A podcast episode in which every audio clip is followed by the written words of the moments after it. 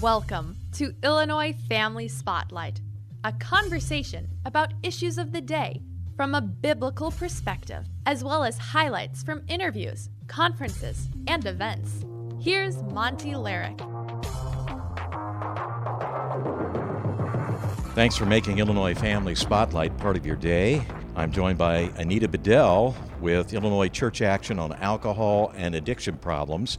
Anita, a Republican backed bill in the U.S. House would federally decriminalize today's high THC content marijuana. Why is that a problem when Illinois and a number of other states have already legalized the recreational use of marijuana? It's a problem because more people will use marijuana, especially teenagers, and it's especially harmful for the teenage developing brain. It can cause uh, addiction, uh, mental health problems, and also lead to suicide. So it's a really big concern that the more that it's legalized, the more that it's made accessible, uh, the more dangerous it will be to our society.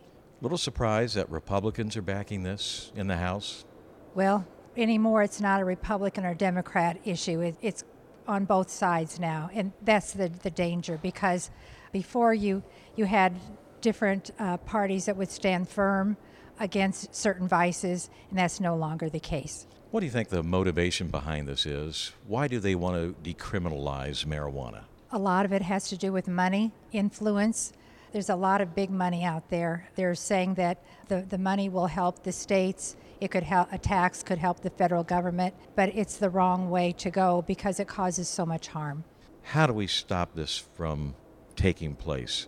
What do voters need to do to make sure that marijuana is not decriminalized on the federal level? They need to contact their congressmen and senators uh, from Illinois, Durbin and Duckworth, because they're being told that this is going to help the, the country.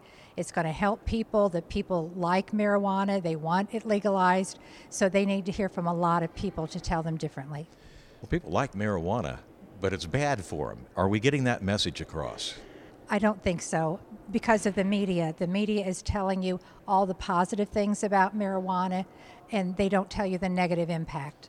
Illinois is raking in millions of dollars in tax revenue from the sale of legal high THC content marijuana. And communities throughout the state are also cashing in. And it appears that it appears that the sky is not falling uh, since uh, recreational marijuana became law what a couple years ago. Mm-hmm. What's the downside that's not being reported or that's underreported?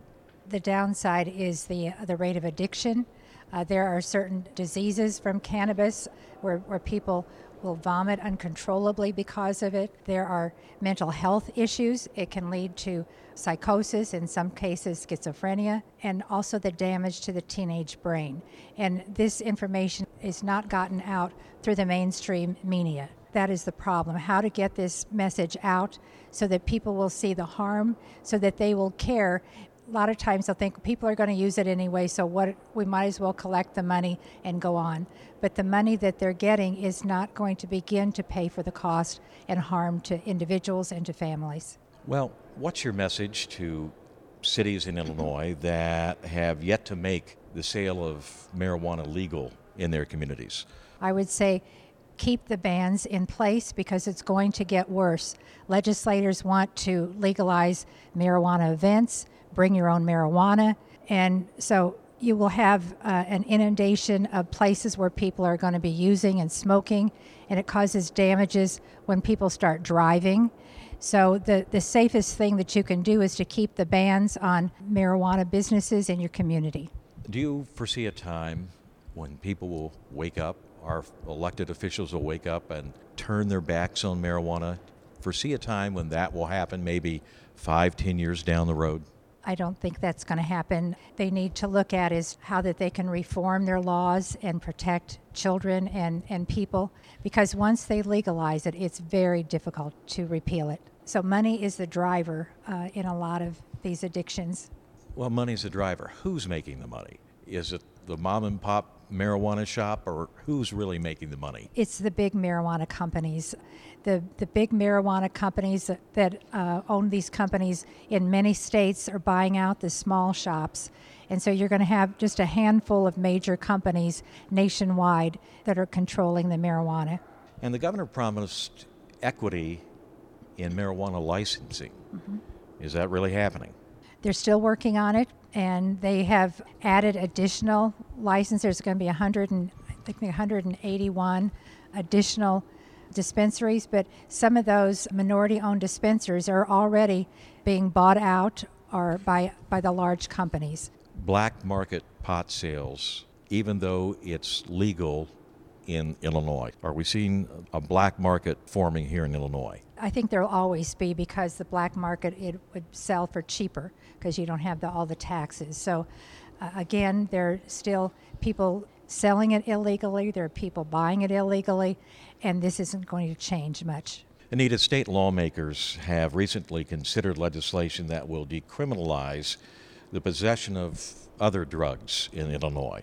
Proponents of decriminalization arguing that eliminating felony penalties for what they refer to as small amounts of heroin, cocaine, etc., uh, would help to end what they contend is the failed war on drugs and put users in a better position to get treatment. What are your thoughts? Well, the problem is people aren't going into treatment. Even though it's offered, it's still hard to get into it, it's expensive, and a lot of drug users are, don't want to stop using.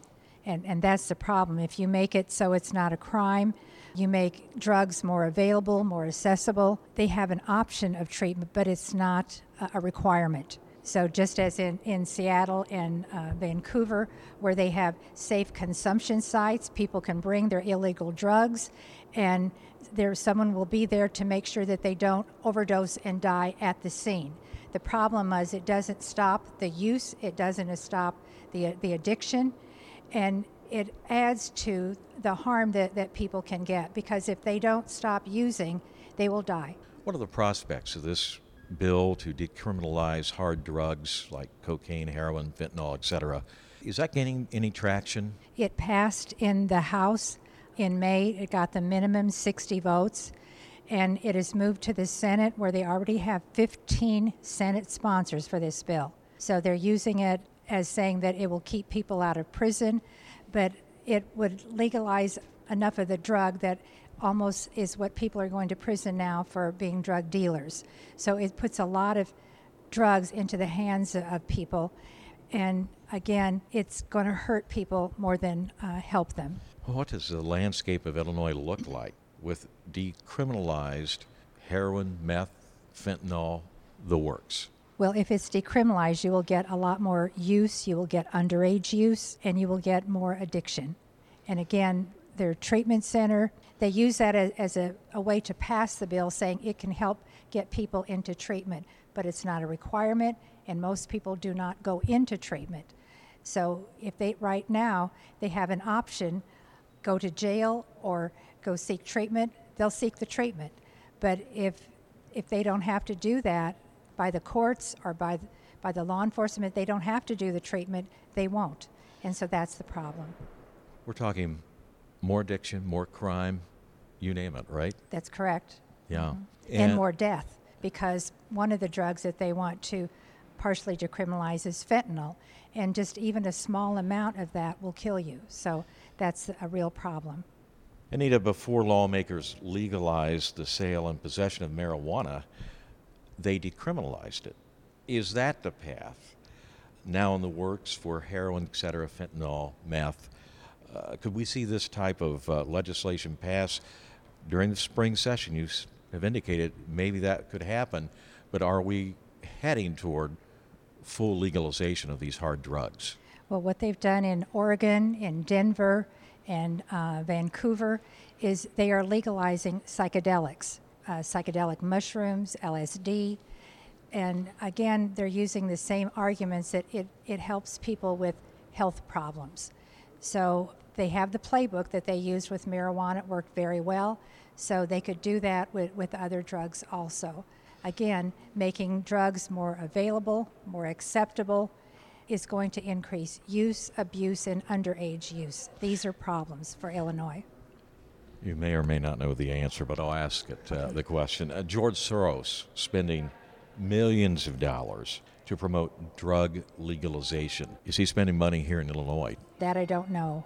I know there's there's a lot of money coming into Illinois to to promote the decriminalization of drugs, and it's very difficult when you're a, a small ministry or small organizations to uh, to come up against all that money, all against that lobbying, because it does influence legislators. This is Illinois Family Spotlight. Our conversation with Anita Bedell with Illinois Church Action will continue after this.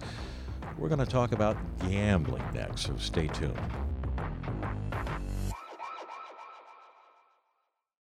Hi, thanks for listening to The Point. This week we're revisiting some of the most important commentaries from the past year. From all of us at the Colson Center, Merry Christmas and a Happy New Year. Thanksgiving is about gratitude. The Colson Center, I'm John Stonestreet with The Point.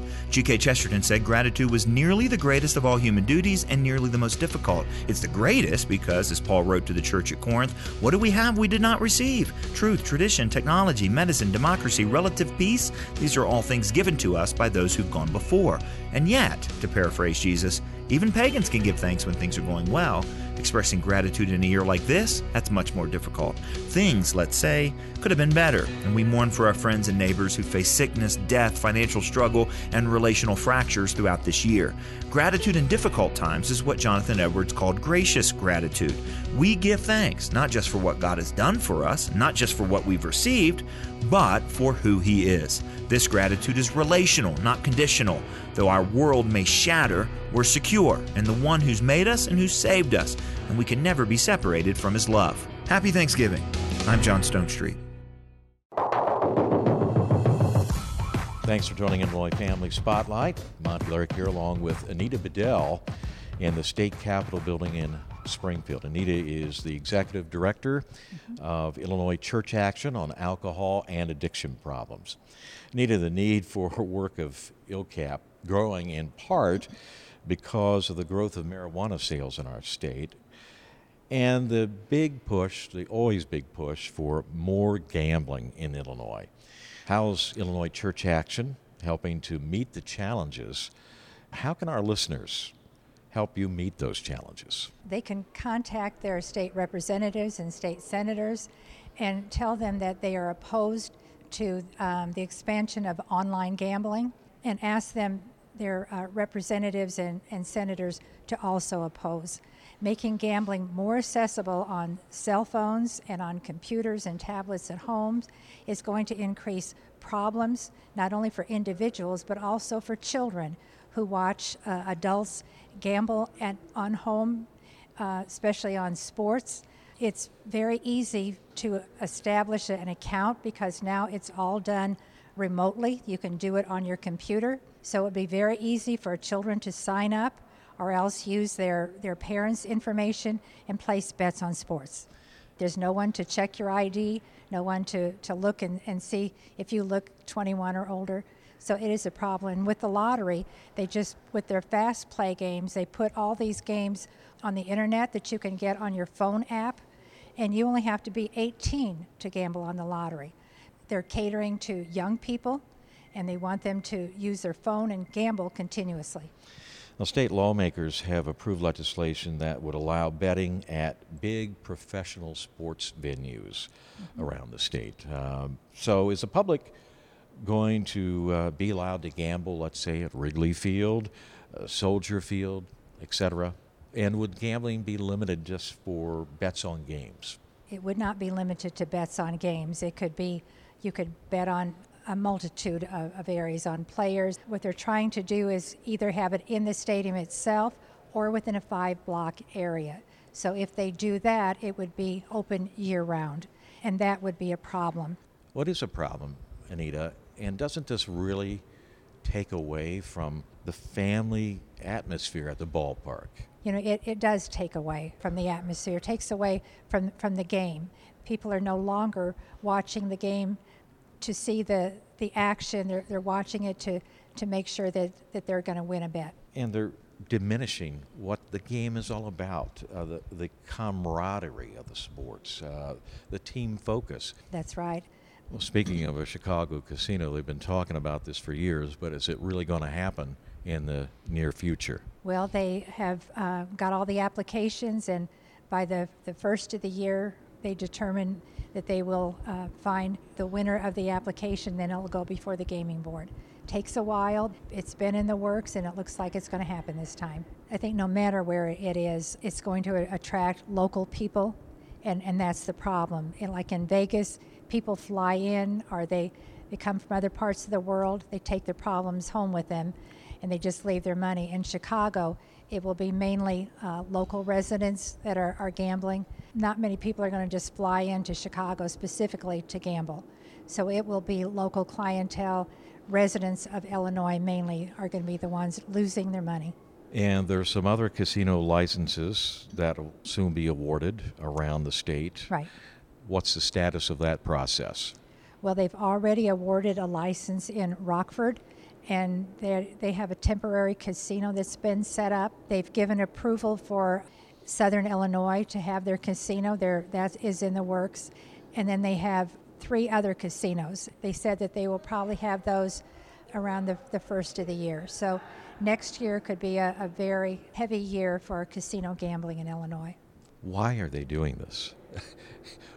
it's just going to increase the amount of addicted gamblers, break up families, you name it.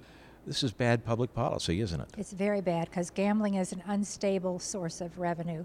The politicians are going to get some money, the state will get some money, local officials will get some money to, to use, and it's really the people of Illinois that lose because when people lose their homes, when they lose their businesses, when they lose all of their money, then the state is going to have to pick up the welfare cost. And all the damages to, to individuals and families comes with a great cost. Around $3 of cost for every dollar of state revenue. So it, it doesn't come even close to paying for itself. Now under a measure state lawmakers approved in the closing hours of the fall session bettors would be allowed to place wagers in person at state licensed sports books on the outcome of games played by in state college teams, but not on individual athlete performance or in game action. Where does this change take Illinois? Well, a lot of people in Illinois who don't ordinarily bet on sports will bet on, like, the Illini. They will bet on other Illinois teams that are playing in the Final Four. They're playing on football games. So more people will bet on, on Illinois player on Illinois teams. And when they first passed the Sports Gambling Act in 2019, they said there would be no bets on Illinois college teams. Well, it only took them two years to change that. Right now, they say that uh, in order to bet on a college team from Illinois, you're going to have to go to a casino or an off track betting place, but that's up for review within a, another two years they'll change that law. They'll make it just like everything else because they won't get the money that they expect to. So then they'll allow bets on players. This hurts the players, it hurts the teams, and it, it really hurts the, the people of Illinois. What kind of pressure does betting on college sports put on the players, the coaches, and the referees? Right. Well, they've had betting scandals before on, on sports, especially in colleges, and that could happen very easily again. So I, I think it, it's a bad move for the state of Illinois. The companies that do the sports gambling, they're the ones that are getting the windfall profits because the state gets 15%. That's chump change. In New York, in Pennsylvania, they get 50 to 60%. So it's not like they're getting a lot of money, but they are catering to the, the sports gambling companies to legalize it. So you said that the lawmakers getting money. We're talking campaign contributions right. and what have you, right? Yeah. You don't know what, what people are, are getting, but some of the legislators just like sports and they just want it, they think it would be fun to gamble on sports. They think it would be fun to gamble on Illinois colleges. Well, it might be fun, but they never considered the uh, unintended consequences. They never considered the damage to the players, to the teams, and to the families. You know, if you have a, a college athlete and people are placing bets against your children, that's harmful. It's not a, a, a good public policy move. And with this increased sports betting, the odds are that we are going to have a sports betting scandal, mm. don't you think? Yeah, it, it's going to be bad. The, the problem is when you have young adults or teenagers that are betting on their phone, they can place bets 24 hours a day, seven days a week, not only on Illinois colleges, but all sports worldwide. And what they've done in other countries, some children are starting to gamble at 11, 15 years of age. They can't get away from it. You, you're having a lot of suicides. They have suicides every day in, in other countries. And so, what they've done, they've tr- cracked down on advertising, they've ca- cracked down on sports sponsorships. In some countries, they've stopped credit on sports gambling. And so, when they've come down on these sports gambling companies, these companies have come to the United States because it's wide open here. And so they can get in quickly, they can make more money. But uh, it took 10 years uh, over in Europe for them to start the reform efforts. You can do a lot of damage in Illinois in 10 years of gambling without all these controls. Illinois is the new Wild West for gambling. Correct. Yeah. Arlington Park Racetrack, horse racing track. History. Is that a good thing? Well, again, the Arlington Park was bought out by Churchill Downs, and Churchill Downs can make a lot more money with casinos than they can with horse racing. So they have a ownership, part ownership in the Rivers Casino, which is very close to the, the racetrack. So it was their decision to close the racetrack and concentrate on their gambling.